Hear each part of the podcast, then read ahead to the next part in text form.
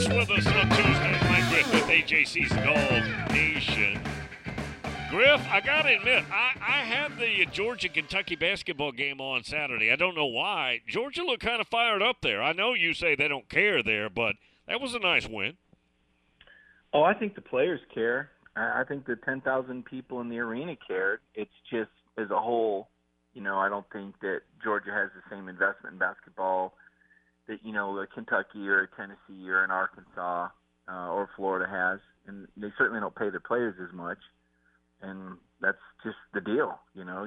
And this is where we're at with basketball, and, and we've kind of been there a long time, but now especially is what's your salary cap, what's your investment, and you know if you look at Georgia, it's one of the two smallest arenas, so from a revenue standpoint, it's never going to really you know, be valuable for them to invest like it would a Kentucky or a Tennessee that you know, both those arenas hold over 20,000. So I, I just, you know, it is what it is. Kentucky, obviously, this isn't a typical Kentucky team. You know, beginning to wonder if we're nearing the end of John Calipari there. Even though he's had great success over the haul, you know, he got kind of sideways last year with Stoops and his AD, and um, you know, you just kind of wonder if the formula's broke now. Um, um, but, but again, it's it's too early. I'm not ready to write him off yet. Uh, you know, they could still, you know, go on a run, maybe be a Sweet 16 team, maybe even better.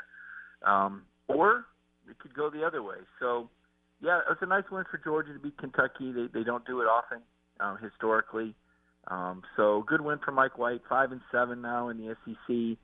RPI is only around 134 though, probably not much of a shot at any sort of postseason.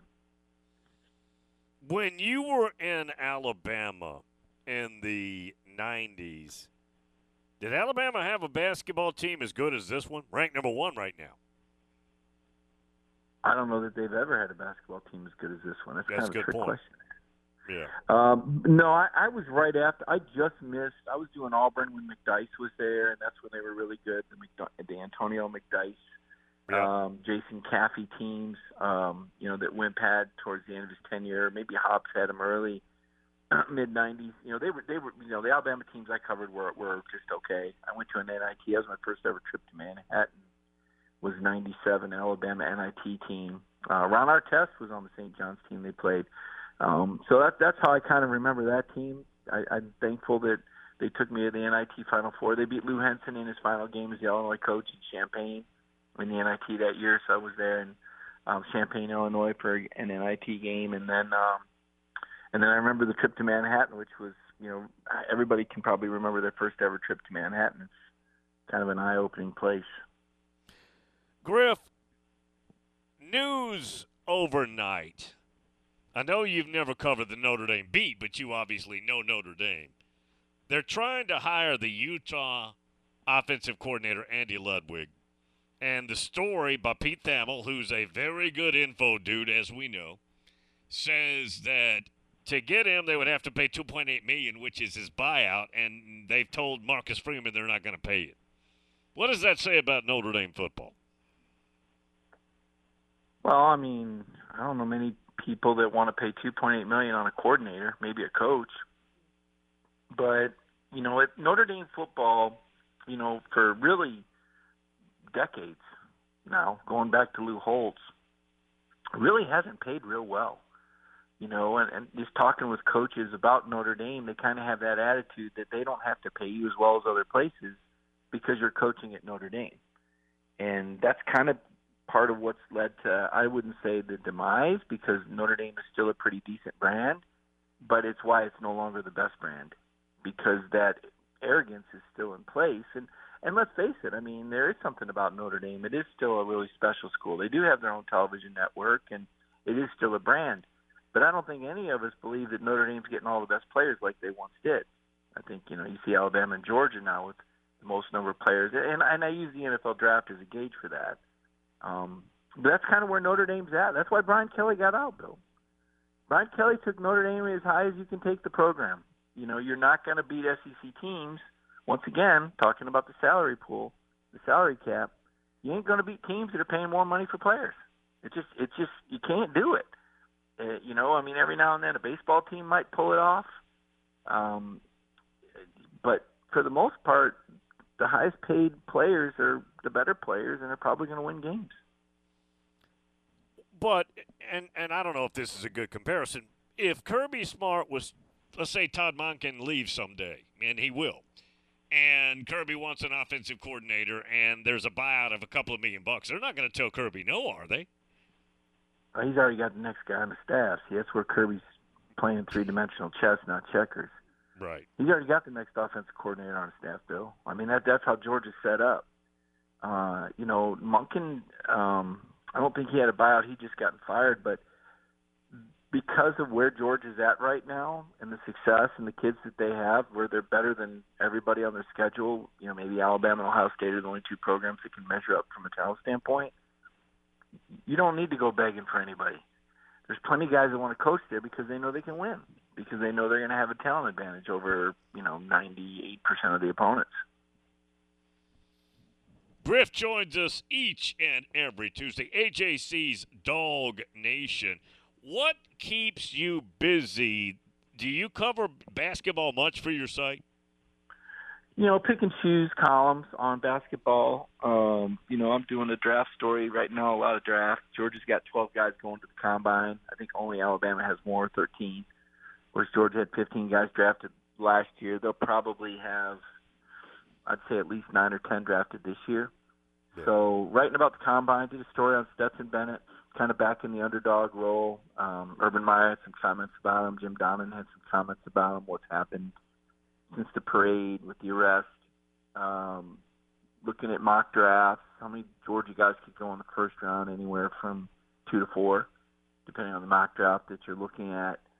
Um, so you know things like that. Um, went to the Senior Bowl, you know, uh, covered a ton of stuff there, talked to a ton of people there. Um, still have more stories coming out of that. Talked to a Georgia Tech player, it's a projected first rounder about the gap closing between Tech and Georgia. Um, I'll be writing again. The combine is the end of the month, not that far away. So between now and then, just you know, doing stories on you know different Georgia football players. Uh, I think pro days come up in Georgia in March. I think that's about when they start their spring drills. So looking at some different position groups, um, and then like you said, you know, parachuting in with with some basketball, and I may do a baseball and softball preview this week. Georgia softball's pretty good. Um, Georgia baseball's okay. You know, SEC's tough. so I might preview those two sports this week this week as well. Ken in Middle Georgia says Big 12 schools recently got about 42 million per team. SEC schools just announced they got about 49 plus million.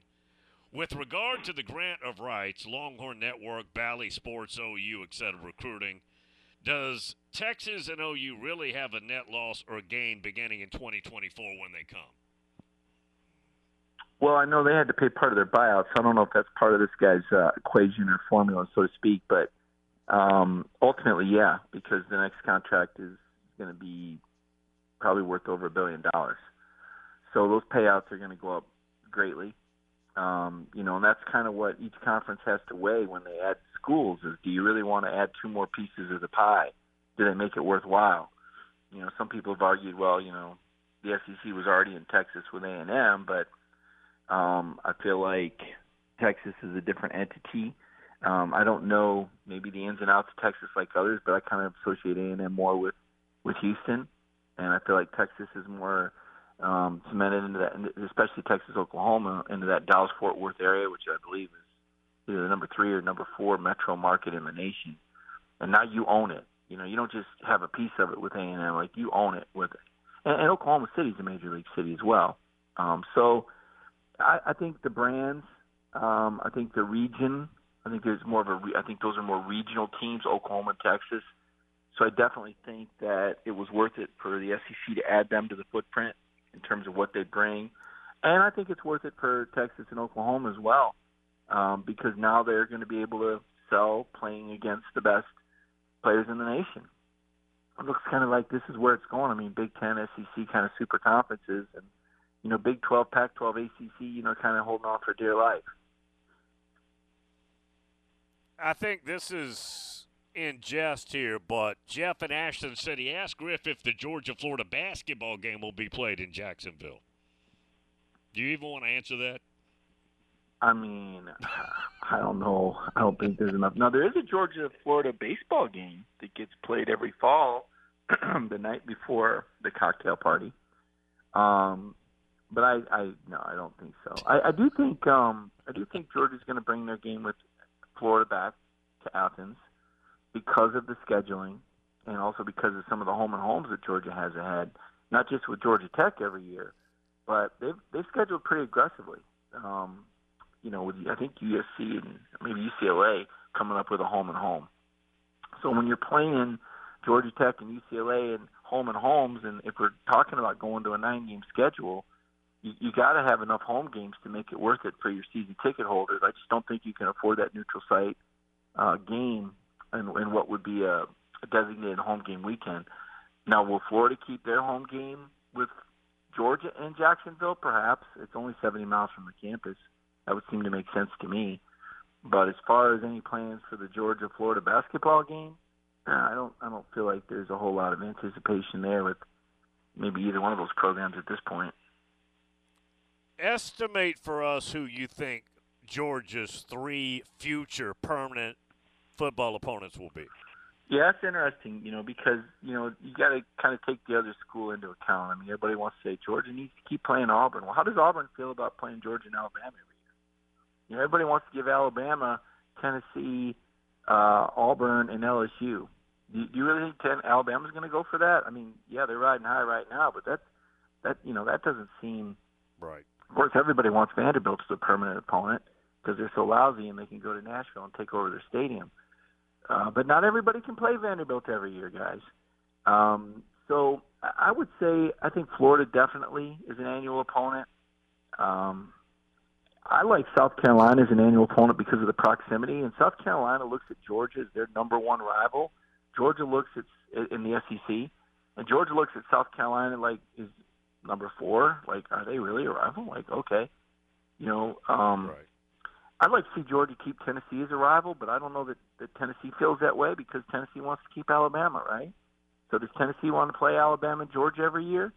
You know, you, those are the things you get into. Is you know the fans are like, oh hell yeah, you know, but the coaches are like, well now wait a minute guys, we need we need to win enough games here, you know. So it's, it's just you know you don't want to overload your team and and um, you know undercut their chances at, at making the playoffs, the 12 team playoffs. So this is important. So I guess where I would sit, you know, Georgia, um, Florida, uh, I think either South Carolina or Kentucky, and then either Tennessee or Auburn. So I'm kind of giving you five teams for three, but Florida's definitely going to be one of the three, assuming we're going to the six-three model, which I think we are. I think we're going to a nine-game Right. schedule. Right. Trey, who was just let out of Twitter jail, he's a big Georgia fan. Griff says Georgia doesn't care about basketball. Tell him to go back and look at the few good Georgia teams and see how much people care. When the dogs are decent, people show up and we sell the place out. Well, I, I appreciate that. I, he's right, they do. But did you know, Bill, that since 1933, Georgia's had one team that's won the regular season in 1990, and one team that's won the SEC tournament, and that was the tornado year, 2007 or 8.